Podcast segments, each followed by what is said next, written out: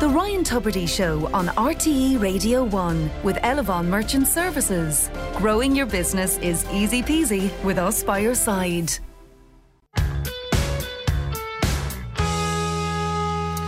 Okay, 51551 is the text number at 21 minutes uh, past nine. Uh, let me welcome Una O'Hagan to studio. And it's lovely to see you. Thank you, Ryan. Good to see you. We too. were we were just talking the brief time we, we, we you sat down, um, and I said, "How are you?" And then I thought, is, is it the most one of the more ridiculous questions to ask somebody who's who's just been bereaved? How are you? How do you feel about that question?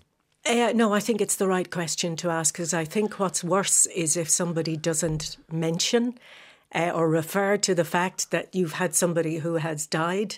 I, th- you know, when somebody asks you how you are, uh, it gives you the opportunity. The power is with you to say if you want to open up or not, or if you want to do the real Irish thing, oh, I'm fine or I'm grand. But it does open up that possibility of saying, you know what, I'm not doing so well today. It gives you a choice. It gives you a choice, Yeah. and I think Irish people are very good at that. We're we we're open about death, and th- we're very good at the ritual of death. Mm-hmm. We don't uh, hide away from it. You, you kind of alluded to to something there, Una, which was that some people don't like it at all either. You know, some people don't want to know. So they could. I'm sure you've met people in the last two months since Colm died, and, and who have become a little awkward maybe around you, or certainly around the language of grief. Yes. rather, and, and they're not bad people. No. they just don't aren't equipped. Absolutely. And what they don't want to do more than anything is make you upset. Right. Or put their foot in it. Yeah. Or sound awkward. Um, but I, I try and put people at their ease. I, I don't have any difficulty talking about Colm. I might get a bit weepy, which That's- might make people a bit uncomfortable. Well, it might make them. Un- that's the way it is, It might, you know. might- it might make them realise that you're human and have emotions, and that's what Mm-hmm. that is all about. Uh, let me say from the get go, I was a big fan of Colm Keane's. Uh, you know, Mm-hmm. He that, was a great you? fan of yours. You're nice to say so, but I no, he was because I don't know whether you know. He was um, the head of radio. Uh, told him that he was to uh, keep an eye on you when you came in. he wouldn't be the first. no, and he had, you had a meeting with you. Yeah. and bought you coffee. Yeah, and right. he came back to uh, came home and he said Ryan Tubridy doesn't need any looking after. yeah, that's so nice. Yeah, I, like I was, I didn't know that, but I mean, Mm-hmm. I know I met Colm, and he would have been a mentor of sorts, actually, Mm. because he would he would have taught us how radio worked, and I Mm-hmm. loved his pro. We were only reminiscing recently about his his uh, the Love and Spoonful. I always talk Oh, about. yeah. You remember those rock and roll programs he did, Fantastic. and they were great. But he taught us about radio and about listening and about. Yeah. Uh, these different things. He was he worked as a producer and a reporter, and um, he was. Uh, I found him very warm, Mm-hmm. extremely affable, but also really. And this is what I was. I was had a great conversation with somebody with somebody that said, "What is it you need in life?" Mm-hmm. And we we all agreed over a pint or two. It was curiosity. yes, If you're curious, you'll never be bored. no, absolutely. And he had that. Yeah, uh, Ed Mulhall used to be the head of news. Worked Yeah. with Colm for a long time as a producer. Um, after Colm died, he described him beautifully, which was a force of nature, and he was. He was endlessly curious about people. Um, he wanted to know. I, I know that phrase. He wanted. he loved telling stories. Yeah. He loved telling, letting other people tell their stories. Yes, you know. yeah, yeah. Uh, and he always thought the best pictures were on radio. Uh, yeah, I don't know whether you remember Italia 19. Yeah. Uh, and Colm was the producer of the summer series then with Pat Kenny. And Yeah. he said he had the amazing idea of sending Nell McCafferty to idea. Italy. What a great! It's turning everything on its head. It is Yeah, yeah, absolutely. yeah, yeah. I, I mean, so left field. There wasn't Yeah. even a field, and I remember him coming home and saying, "Nell Mc-" "I said, yeah, that's wonderful." Yeah. because you know the best pictures are on radio. She was a wordsmith. She created wonderful pictures, and and she won a Jacobs Award for it. But yeah, I mean, he had great curiosity about everything. You know. In the brief time we've talked, you, you've said something twice that, that really strikes a chord with me, which is, and then he came home and said, Yeah. He came home and said, Your man's grand. He came home and said, Nell Mm-hmm. McCafferty. Um, you obviously had that class of relationship. He'd work Mm-hmm. all day, and you'd work all day, I should say. But you came home and Oh, said, Yes. How was your? Yeah. Isn't that the beauty of the great relationship that It you is, that you really look forward to going home to saying, How was it for you? Yeah. And how, tell me. And that's the thing I miss most because uh, every now and again I think, oh, I must tell Colm that. And um, like we were together for 36 years, and I've over the years I've watched people kind of in couples in restaurants or in pubs or whatever, and they sit there, they don't say a word to each other. I- I don't and I'm thinking, it. what are they there for? Whereas we just never stopped talking, and uh, it was a great exchange of ideas. Now it, wasn't always the easiest to work with because he had a particular idea. He grabbed an idea, he ran with it, Driven. he knew what he wanted to do with Yes. it. And we worked on a number of books together, and I'd be trying to put the elbow in and saying, Would you not think this? Would you not think that? Or whatever. Uh, and if he was unmoving, sorry, I just hit the microphone. He was unmoving, I would say, um, God, you're very hard to work with, Colm. and he'd said, That's not what Burt Bacharach said. and the problem was that Burt Bacharach, when he had done an interview with him, had signed his CD saying, Great to work with you, Colm. Yeah. So this was always a comeback. That's I could great. I could never get around He had it. written evidence from Burt Bacharach, one of the greatest song uh, composers of all time. Uh, So you, it's hard to come back to It that. It was Um, absolutely. But yeah, we had a wonderful kind of. Um, Simpatico simpatico, yeah. yeah. kind of sounding board kind of relationship. How did yeah. you meet? We met in the RTE canteen, God and there's us. nothing romantic. There's nothing Yeah, more. there's nothing say. romantic about the RTE canteen. Let's Uh, face no it. matter, It's- it's- it's- you know, even if you'd had 10 pints, it wasn't going to be romantic. Never. Colm had been seconded over to Morning Ireland. It was a whole gang of people after, you know, having breakfast. I looked at him, he looked at me. He rang me, even though he said I rang him. I didn't. He Oh, we have a little uh, historical record issue here. Have we, do, yeah. okay. He, you know, you wore blue. That song. yeah, yeah. uh, uh, yes, I know what the one. Uh, it's it's not Charles Aznavour. Ah, yes, I remember it well. Yes, that's yes, it. yes. Uh, and then we just kind of took it from there. You know. Okay, so it, was a meeting uh, in, on the campus here in Yeah. RT, and what struck you about him? I mean, ultimately, when you did go uh, date him and what have you, what what was it about him? what what you spoke about before, his endless curiosity and enthusiasm You found that for attractive. things. Yeah, I, I like that. I like people who are engaged and who want to do things. Mm-hmm. Uh, in a way, I'm kind of the opposite. uh, Pretty kind of like him, but bit more of the opposite. I would be more kind of laid back. I would have my own kind of interests and hobbies and what I would be very, very interested in. But Colin seemed to be interested in absolutely everything. But he also, uh, you know, believed that you should be interested in what he was interested in. So that was the line of least resistance. That's I funny. remember going to a match. Uh, I think it was like our second date, and it was Shamrock Rovers playing a semi final, FAI Cup semi final, in the pouring rain. And I thought, oh my God, this is the choice. Do I have to put is- up with this? This is commitment. this is commitment. Yeah. So I went with it. Okay, well, and um, you you had a you had a happy life together by the by the sounds of things. I mean, I Yeah. Mm-hmm. only saw you from the outside. I knew you a little bit in passing, um, and you you you you you know things things were going you know very very well. But I suppose in some ways. Um, I had the pleasure of when he was a little boy of meeting your son Sean. Yeah. Do you remember me? me Yes, I meeting You very kind of gave it. I think it was a toy cat to, to my youngest, That's or to my right. oldest, as she is now. Yeah, yeah. Um, and you, um, he, he, I remember him. If you don't mind me bringing his name up, Mm-hmm. because he, as the toy, sh- the toy show guy, I get to meet a lot of children in, in the course of my life. But I remember his brightness. Yeah. And I really mean that. I'm not trying to f- falsely remember something to help you along Mm-hmm. or help this conversation along. I sincerely remember him being a very bright boy and a very kind boy and a, and a very um, engaging boy and engaged young yeah, I mean, he took after his dad in that way. Well, way. I'd say his mother you had a part to play too. I don't want to take away from that either. No, but it's interesting you talk about his brightness Yeah. because uh, on his gravestone it says "bright shining star" in Latin, which we got your old Latin teacher to translate. Miss She- Fitzgerald? Miss Fitzgerald. She was he, Sean's Latin teacher as well. Amazing. and he was he was he was wonderful.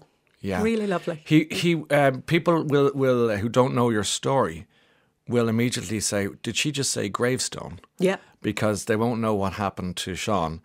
Um, I'm not going to make you say. Uh, I don't want to bring you somewhere uncomfortable, other than to say uh, to ask you what happened to him. Yeah. Um, if that's okay with you, and take your time. I'll be brief. and please do, and we'll all understand that. But just to put everything in context, and uh, don't be uncomfortable. Yeah, when he was 17, he got uh, cancer, osteosarcoma in the right leg. Yeah. It had spread to the lungs, and after two and a half years, he died. Yeah.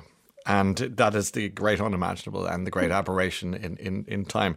Yourself and Colin had to live with that. Mm-hmm. And I wonder what Sean's Sean's death did to you uh, as a couple or to you as a, as a person. Do you mind me asking you that? It, you know, it it shattered both of us separately and together. Um, I remember after the funeral, I put my hand in Colm's hand Yeah. because there was the kind of question, you know, what do we do now? The world has ended, and um, we went home. But actually, one of the things that really um, kept us together, and it's a, it's an odd little observation. That night, Colm had a terrible cold, and I remember I said, "I'll make you some lemsip," and I was doing it in the kitchen, and I had looked after Sean for two and a half years, and I needed somebody else to look after. Yeah. And you looked after Colm. Yeah. And the lemsip was a bridge uh, of It sorts. Isn't that a strange back. thing to say? Yeah. A way back. You said uh, something very profound there, which was uh, you were shattered together and, and apart. I'm trying to work my way through what that means. Uh, You, you, I presume We, you, both, you we both handled it separately. okay. in our own way. Colm could not deal with Sean's illness, which I understand, and I think a lot of men find that very difficult to deal with. How did with that manifest itself? Uh, he ended. He worked Ah, a okay, lot, okay. a lot, a lot, a lot, and I think he felt he felt like he couldn't do anything, Powerless. powerless. Yeah.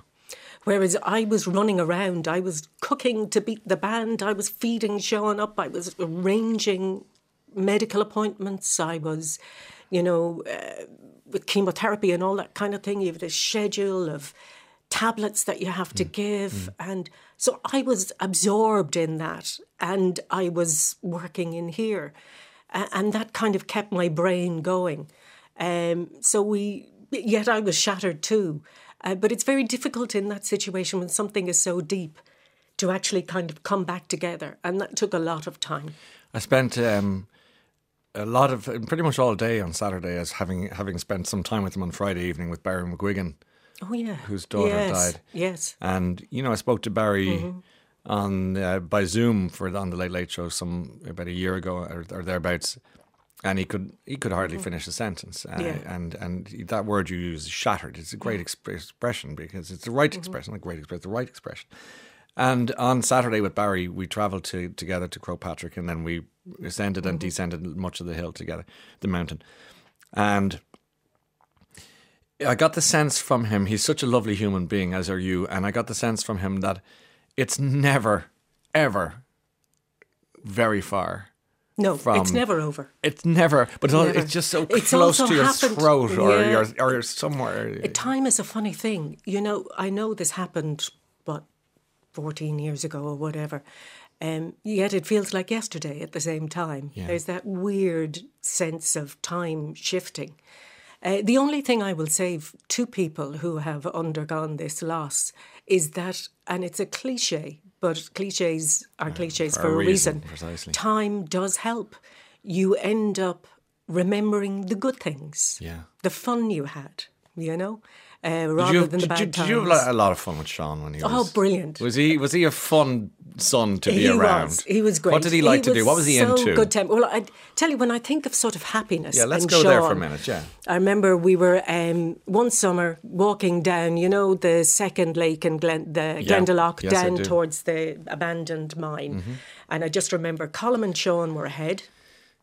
Talking away, yakking away as they always did. They had a great relationship. Mm-hmm. I was strolling along behind, probably carrying the picnic. And Sean was dressed in his, it was kind of like a cycling gear. It was so cool at the time. Mm. The shorts, the multicolored top. And of course, he was seven or eight. And as a boy of that age, you just want to wear the one thing every single day. Sure. I don't know what it is. So I used to have to crawl in at night, take the clothes, try and dry them, and get them ready. Mm-hmm. And that to me sums up. He he. It was just. It was the simple times Yeah. that that we enjoyed. That kind of mundane family life. That was the best time. remember a friend of mine being in a bit of bother not too long ago.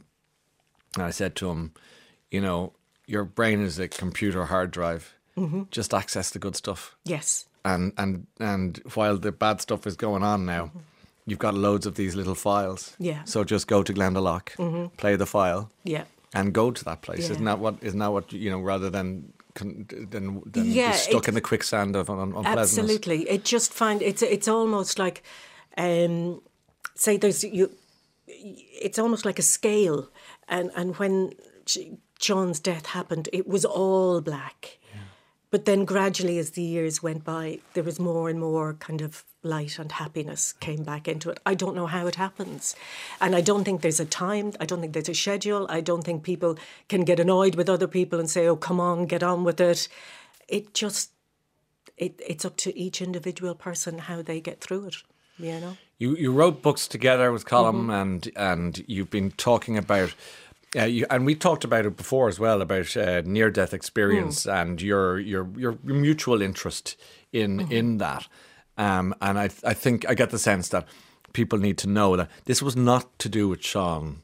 No. Mm-hmm. this wasn't some sort of you guys grasping at spiritual Spirit- straws. Yeah. Is that fair to say? And you Absolutely. want to be I'm so clear about glad that. you said okay, that, because yeah, I, I didn't want to uh, Yeah. get ahead of myself or to Mm-hmm. offend you in any way.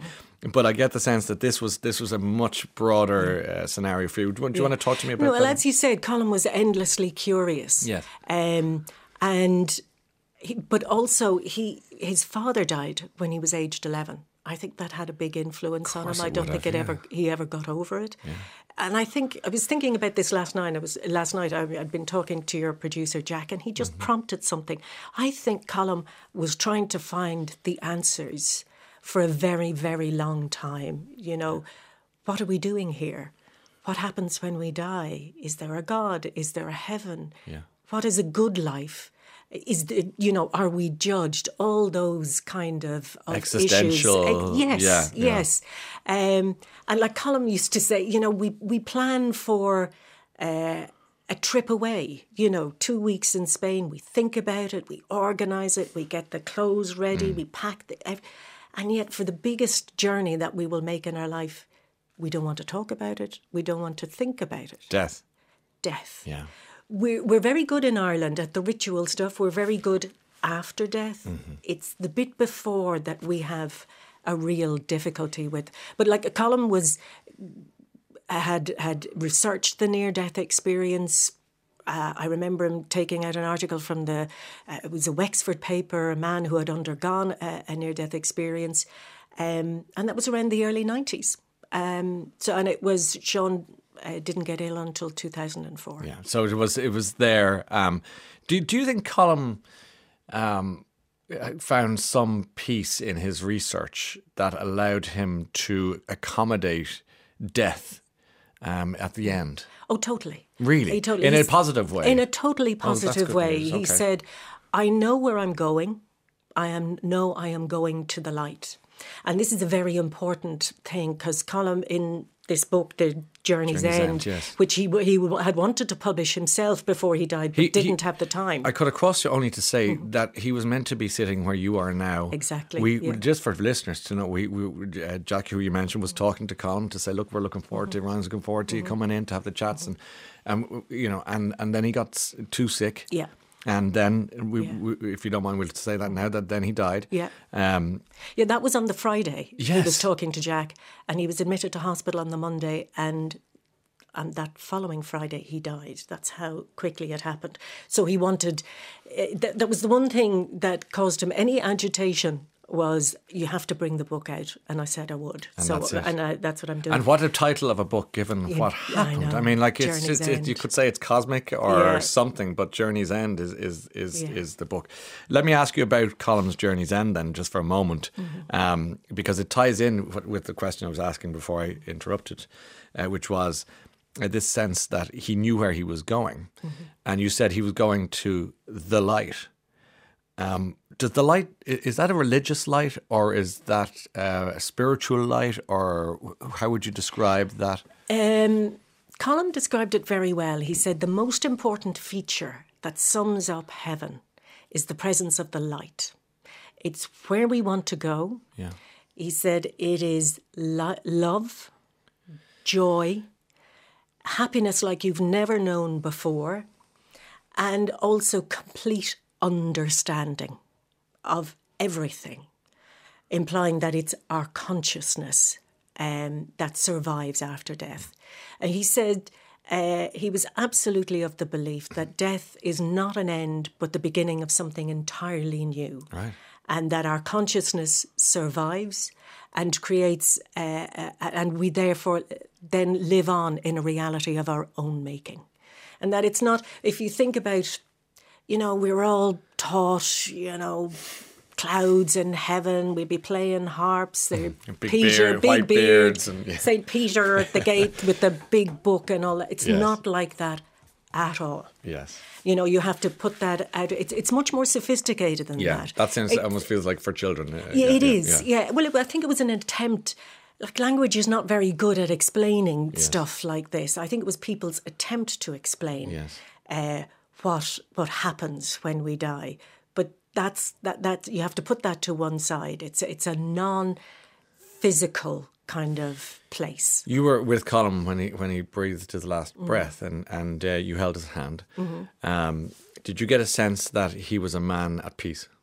Yes, he had. He was very much into um, a bit like George Harrison from the Beatles. Yeah.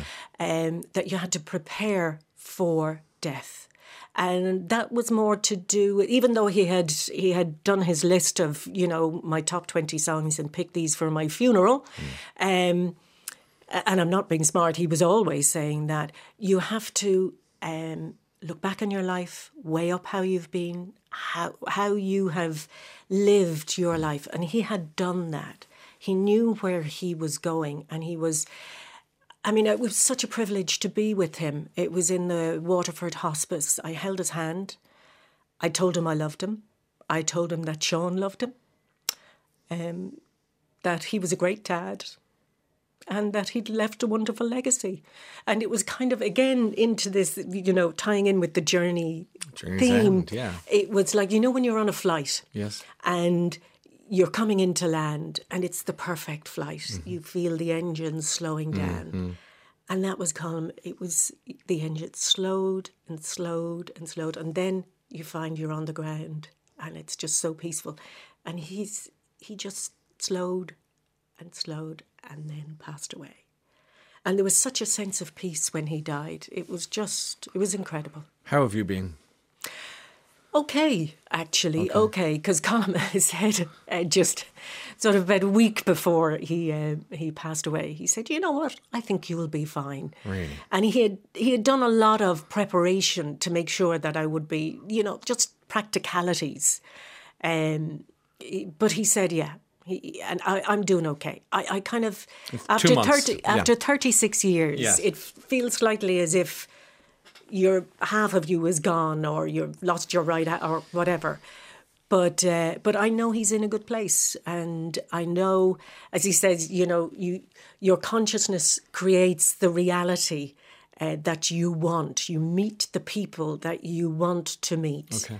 And I know he'll be he, he wherever he is, he's with Sean and with the people he loves. And you believe that that Colm and Sean are maybe wandering wherever it is together. Absolutely, yeah. Um, catching up. Yeah, yeah. Holding each yes, other, yeah. if you can, do so yeah. in that in that uh, way you talk of the consciousness. Consciousness. Yeah. Um, that must give you great strength in a day. It does, absolutely. I'm, I'm, glad you said strength rather than comfort. When people say, oh, that must be a great comfort, I always think that it kind of implies that it's a sort of a comfort blanket that you're carrying yeah. around. Oh, isn't that cute? Isn't that cute? Yeah. uh, God love you. you yeah, know, no, no one needs that in their You're lives. demented by grief. so that's, No, I understand. Uh, no, but, strength, but strength, back to that word, it gives a great strength, mm. consolation. Mm. Uh, and like I've gone on this journey with Colm through all the books. Um, and I've understood a lot of where he was coming from. And the great thing about this book is that it's not just the near death experience, because in the near death experience, people come to a border or boundary and stop.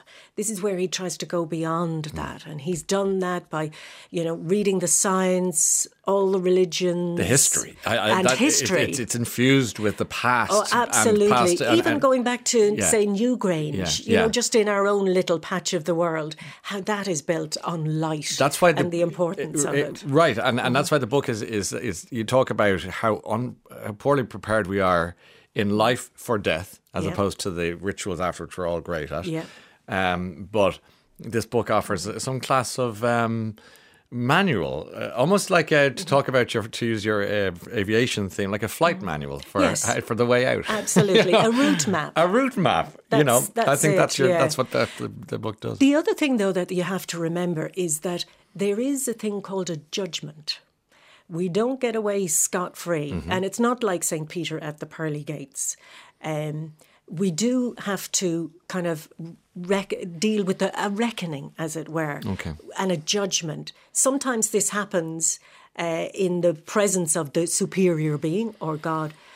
But more often we do it ourselves. And it's this review happens very quickly. We go through our whole life.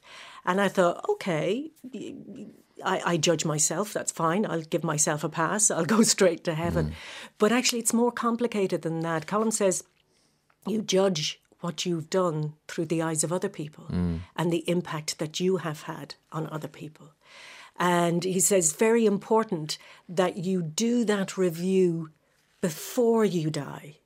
Um, because otherwise, you can have, you, you might have to end up, uh, you know, doing a fairly like there was a story of a woman called Anne, um, and she she knew she she hadn't been that bad, but she hadn't been that good. It was to do relationship to do with her mother.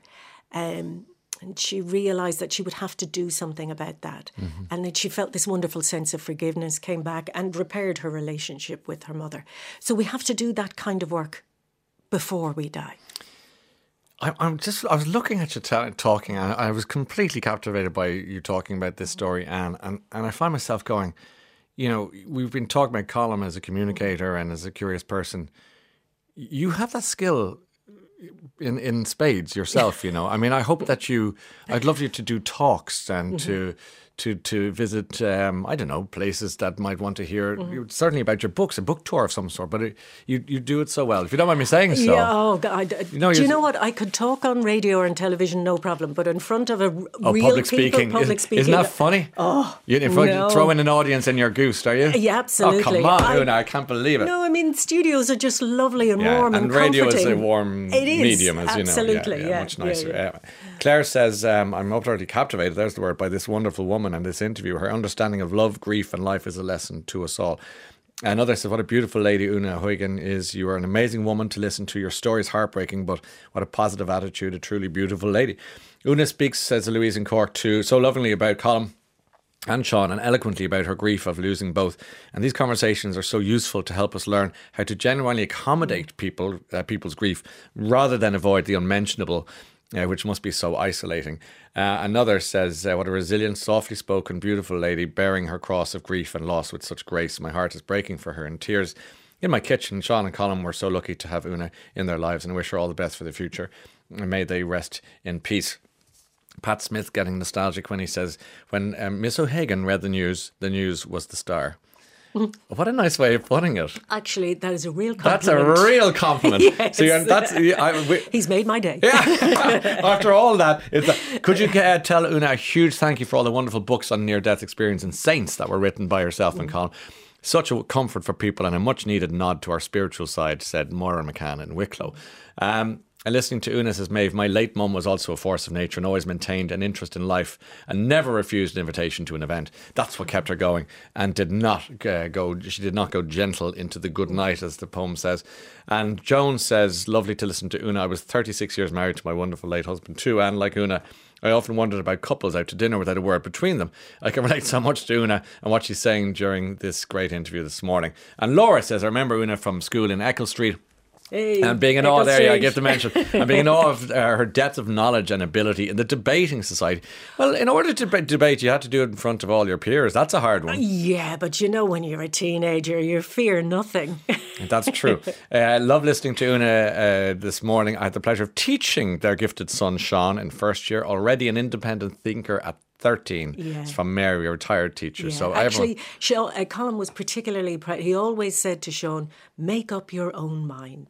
yeah, You know, think for yourself. think for yourself. Uh, thank you for being with us this morning. Thanks, Ryan. I've Um, enjoyed it. I, I hope you have Mm. because you're you're remarkable. Um, two months after the passing of your beloved husband, and he was a friend of so many people around here, and uh, so many years after the passing of your beautiful son, Sean, for you to come in here to speak like this uh, so frankly and so elegantly and so eloquently and with such dignity is um, a mark of who you are. So thank you. I wish you every happiness as much as possible. And in the dark days, I, I wish you every light. Thanks, Ryan. You know, Hagen. Thank, thank you. you for your time.